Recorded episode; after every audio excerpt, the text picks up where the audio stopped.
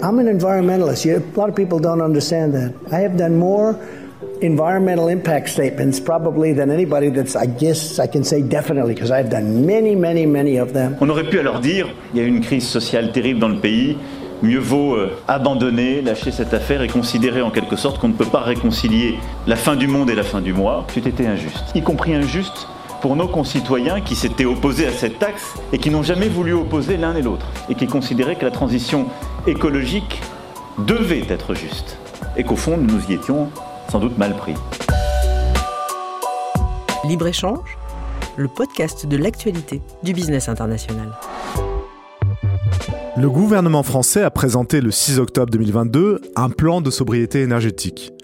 L'objectif est d'une part d'être de moins en moins dépendant des énergies fossiles et d'autre part de réduire notre consommation énergétique. Sur ce dernier point, le plan affiche l'objectif ambitieux d'une réduction de 40% de notre consommation.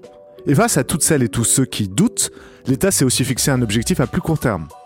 Réduire la consommation d'énergie de 10% sur les deux prochaines années. Cela va concerner tous les acteurs, État, collectivités territoriales, entreprises et citoyens, et cela va affecter de nombreux secteurs. Le bâtiment, le numérique, le logement ou encore les transports, nous allons toutes et tous être sollicités. Ce plan ambitieux veut mettre en marche un développement plus durable, mais rendre durable notre développement est-il possible? C'est ce dont nous souhaitons débattre dans ce nouveau numéro de Libre-Échange.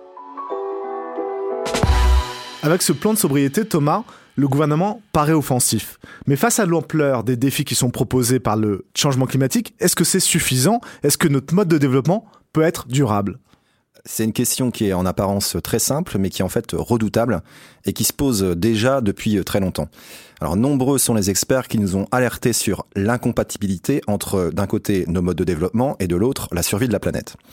Citons tout d'abord l'économiste Kenneth Boulding qui a rédigé une très célèbre formule en 1973. La voici. Pour croire que l'on peut avoir une croissance infinie dans un système fini, il faut être fou ou économiste mais je préfère celle euh, moins reprise de Denis Meadows, qui a dirigé en 1972 le rapport Limits to Growth, ou Halte à la croissance en français, parfois appelé le rapport du Club de Rome ou rapport Meadows. On peut y dire ceci. L'éventail des futurs possibles recouvre une grande variété de chemins. Mais ces futurs possibles n'incluent pas une croissance infinie des flux matériels. Ce n'est pas une option dans une planète finie. Ou encore, euh, bien plus efficace, nous n'avons pas mis fin à la croissance, la nature va s'en charger. Et euh, pour finir, j'ai envie de vous faire plaisir, Olivier, en tant que poète. Je vais vous citer euh, Paul Valéry, qui a écrit Le temps du monde fini commence. Nous sommes en 1931. Je vous remercie pour ce passage par la poésie, mais est-ce que le moment est vraiment à la poésie, Thomas? Alors, vous avez raison, soyons plus prosaïques.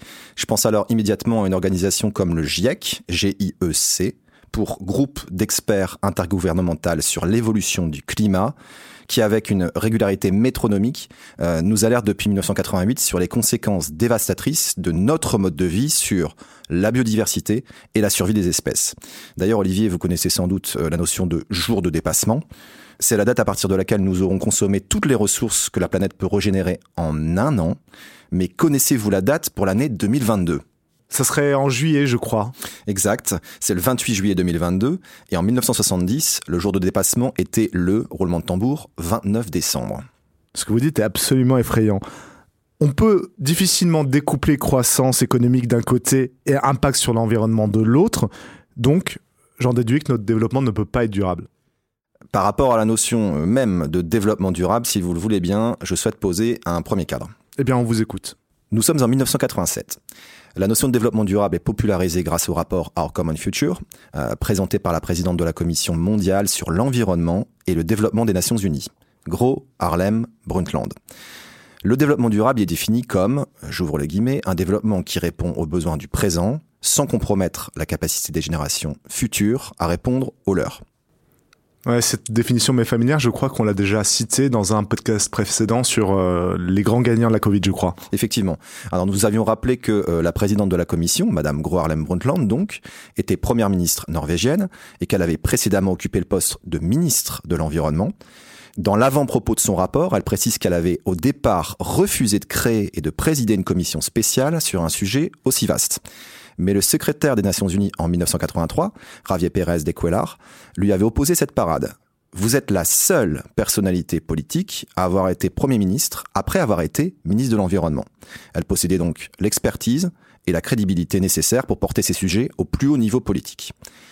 On peut aller un peu plus loin aujourd'hui en rappelant le triple objectif fixé par cette notion, que l'on nomme aussi le triple bottom line. Premier objectif, la justice ou l'équité sociale. On distingue deux notions à l'intérieur de cet objectif devant être appréhendées de façon complémentaire. D'une part, l'équité intergénérationnelle, signifiant que la génération actuelle ne doit pas jouir d'un bien-être supérieur aux générations futures. Autrement dit, la situation pour les générations futures doit être au moins égale à celle des générations présentes. Et d'autre part, euh, deuxième notion, l'équité intragénérationnelle cette fois, qui insiste sur l'importance d'être en capacité de satisfaire les besoins actuels des populations existantes. C'est le premier objectif. Deuxième objectif, la prudence écologique, qui se traduit en premier lieu par une limitation des prélèvements des ressources naturelles et en second lieu par une limitation des émissions de pollution. Et enfin, troisième objectif, l'efficacité économique, qui fait référence, lui, ici, à la couverture des besoins primaires et à la baisse des coûts économiques.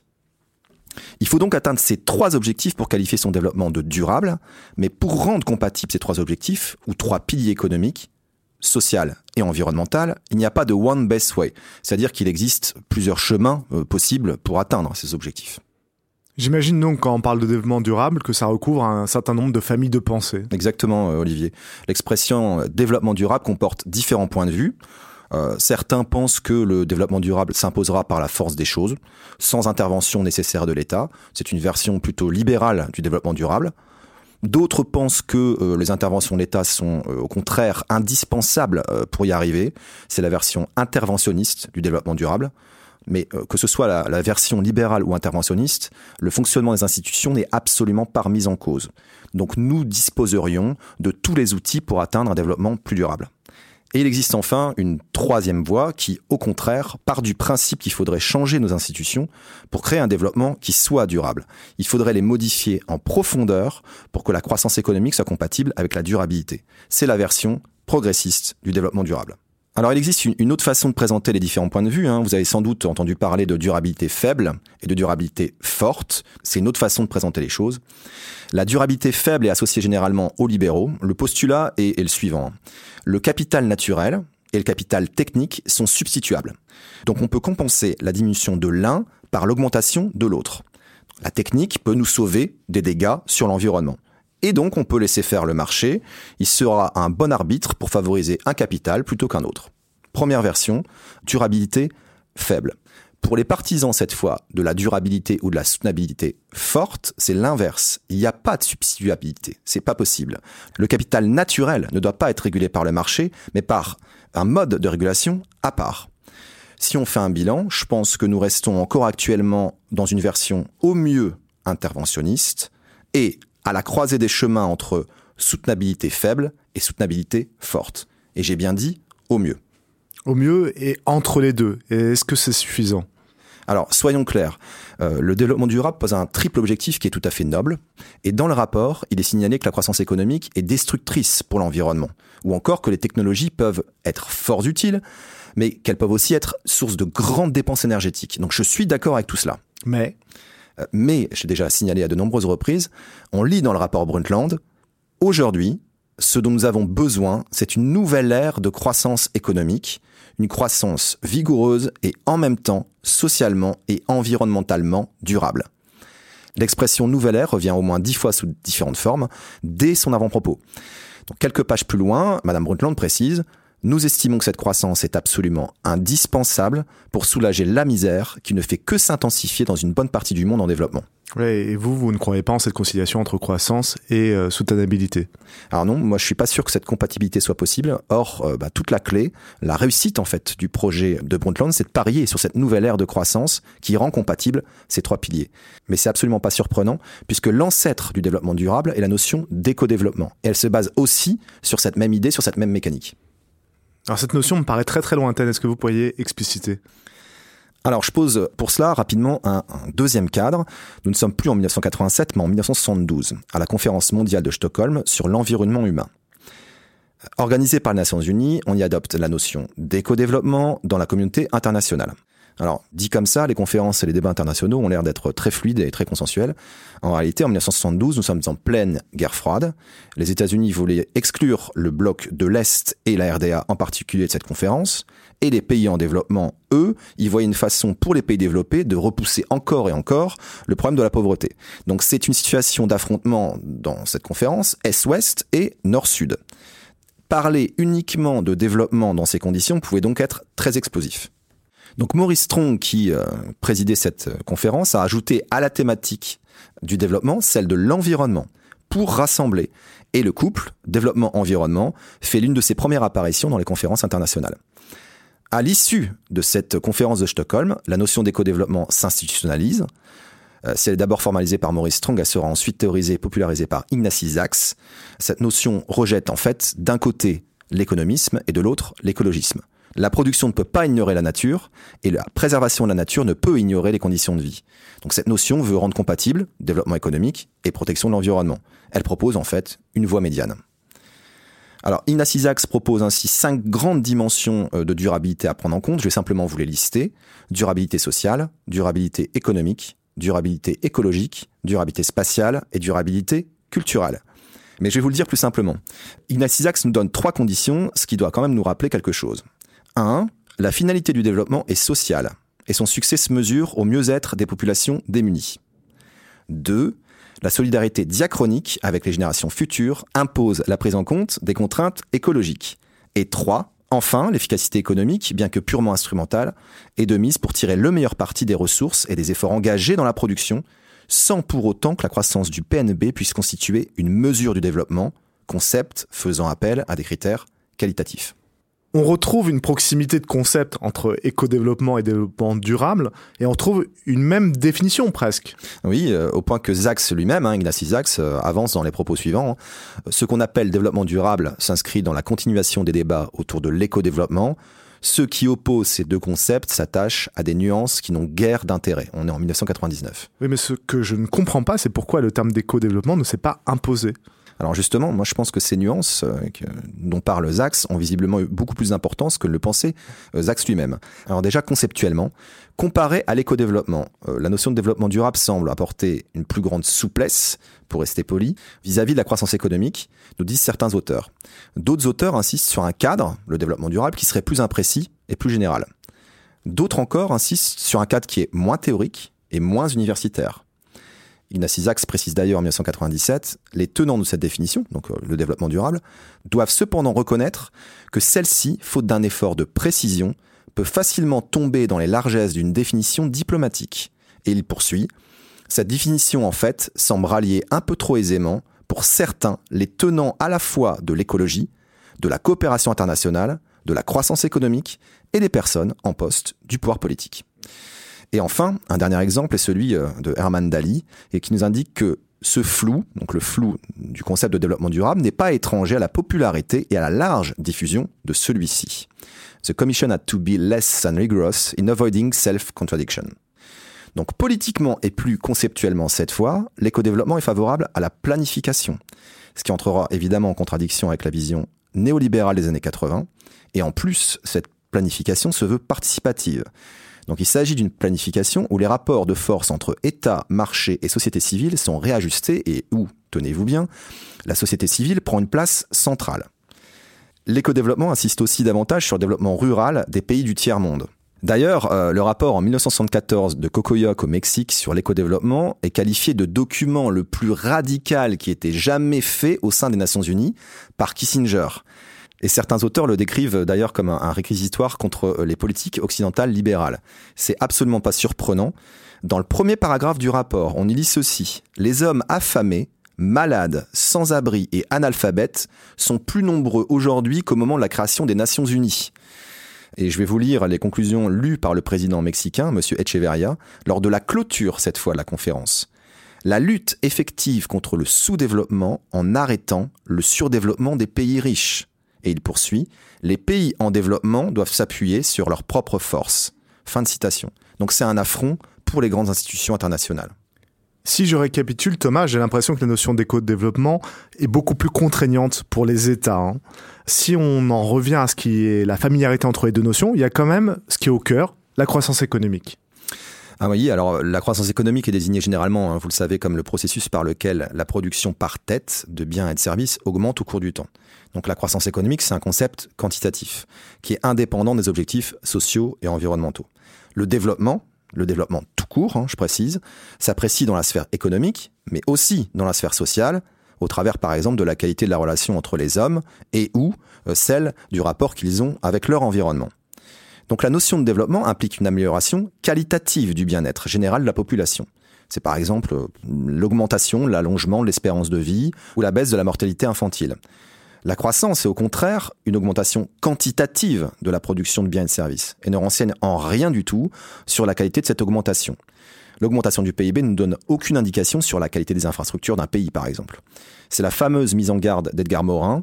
Lorsque l'augmentation du produit national entraîne à la fois un phénomène de déculturation, d'effondrement des cultures nationales, un phénomène d'exclusion sociale et un phénomène de dégradation du milieu naturel. C'est peut-être de la croissance, mais ce n'est certainement pas du développement. Fin de citation.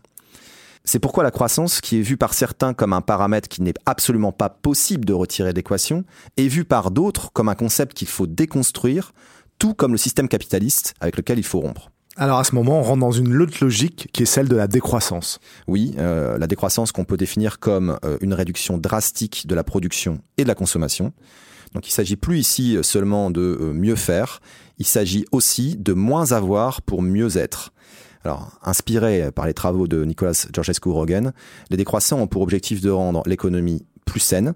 Ils questionnent la finalité de nos modèles économiques et proposent un changement de paradigme où les besoins matériels, relationnel et spirituel occuperaient la même place. Cette réflexion implique de reconsidérer le modèle économique, évidemment, actuel. Euh, la décroissance est la voie à suivre pour une majeure partie euh, des penseurs alternatifs et parfois même présentée comme un antidote face aux dérives du système économique. Ces décroissants vont bien sûr critiquer le flou autour du développement durable. Alors pour eux, la notion de développement durable est critiquée car euh, le développement serait fondamentalement contraire à la durabilité. C'est Serge Latouche qui nous dit ça. L'association de ces deux termes est critiquée aussi, tout comme les expressions croissance verte ou production propre, désignées comme euh, des antinomies. Alors les raisons pour eux sont multiples. Tout d'abord, euh, le développement est non durable car il se base sur la croissance économique et n'a pour finalité que la croissance économique. Donc, pour ces décroissances qui n'est pas quantifiable, calculable ou mesurable et rejeté. Par ailleurs, deuxième critique, le processus de développement est lui-même jugé aussi destructeur. Donc pour arriver au stade de développement le plus élevé, il faudrait privilégier une consommation prédatrice en ressources. Donc le développement peut théoriquement être qualitatif, mais son moteur pour les décroissants est la croissance économique, qui est et restera trop destructrice pour aboutir à un développement et encore moins à aboutir à un développement durable. C'est pourquoi de nombreux auteurs avancent l'idée que le développement durable ne remet pas en cause le développement existant, ou encore que le développement durable renvoie au modèle de développement dominant depuis deux siècles. Ou encore, plus fracassant, qu'il n'y a donc pas le moindre doute que le développement durable est l'un des concepts les plus nuisibles. C'est Georges Rogan qui nous écrit ça en 1991. À vous écouter, Thomas, le développement durable ne serait qu'une chimère. C'est le bon mot, je crois. Hein. Dans la mythologie grecque, on évoque un animal fabuleux ou encore un être composé de parties disparates, formant un ensemble sans unité. Dans le langage courant, cette fois, on entend cela comme un projet séduisant mais irréalisable. Et en biologie, on parle d'un organisme composé de cellules mais ayant des origines génétiques différentes. Donc en parlant de chimère, je crois que nous sommes vraiment au cœur du problème. Alors je sais bien que nos chers lycéens étudient cette problématique dans leur programme SES. E Pourtant, il s'agit plus de se poser la question suivante. La croissance économique est-elle compatible avec le respect de l'environnement? Euh, Selon une étude parue dans la revue Nature Climate Change et portant sur 160 pays de 1960 à 2008, une hausse de 1% du PIB sera due en moyenne par une hausse de 0,73% des émissions de CO2, mais beaucoup plus intéressant, une récession de 1% ne la réduit que de 0,43%. Le problème est donc, la croissance économique est-elle compatible avec l'état ultra dégradé de notre environnement? N'y a-t-il rien à faire? N'y a-t-il aucun espoir? Ce tableau déprimant euh, ne m'empêche pas d'espérer et en même temps de désespérer. Alors l'espoir d'abord, car je ne peux pas en tant qu'enseignant, économiste, citoyen, me faire à l'idée que nous serions toutes et tous uniquement euh, des homo economicus. Alors vous connaissez sans doute la notion d'homo economicus. Hein. Les hommes euh, fonderaient l'ensemble de leurs décisions économiques sur un calcul coût-avantage en cherchant à obtenir l'utilité la plus élevée possible. Et cela en permanence. C'est une maximisation obsessionnelle. Donc nous serions réduits à être et à demeurer des consommateurs.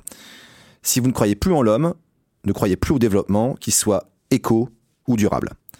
Bon, le désespoir enfin, car il reste quand même deux difficultés supplémentaires à relever. Première difficulté, les biais cognitifs. Nous pensons toutes et tous que nous faisons mieux que la moyenne. C'est vrai pour la conduite de sa voiture comme pour notre impact sur l'environnement. Donc il faut des outils objectifs pour évaluer clairement nos actions.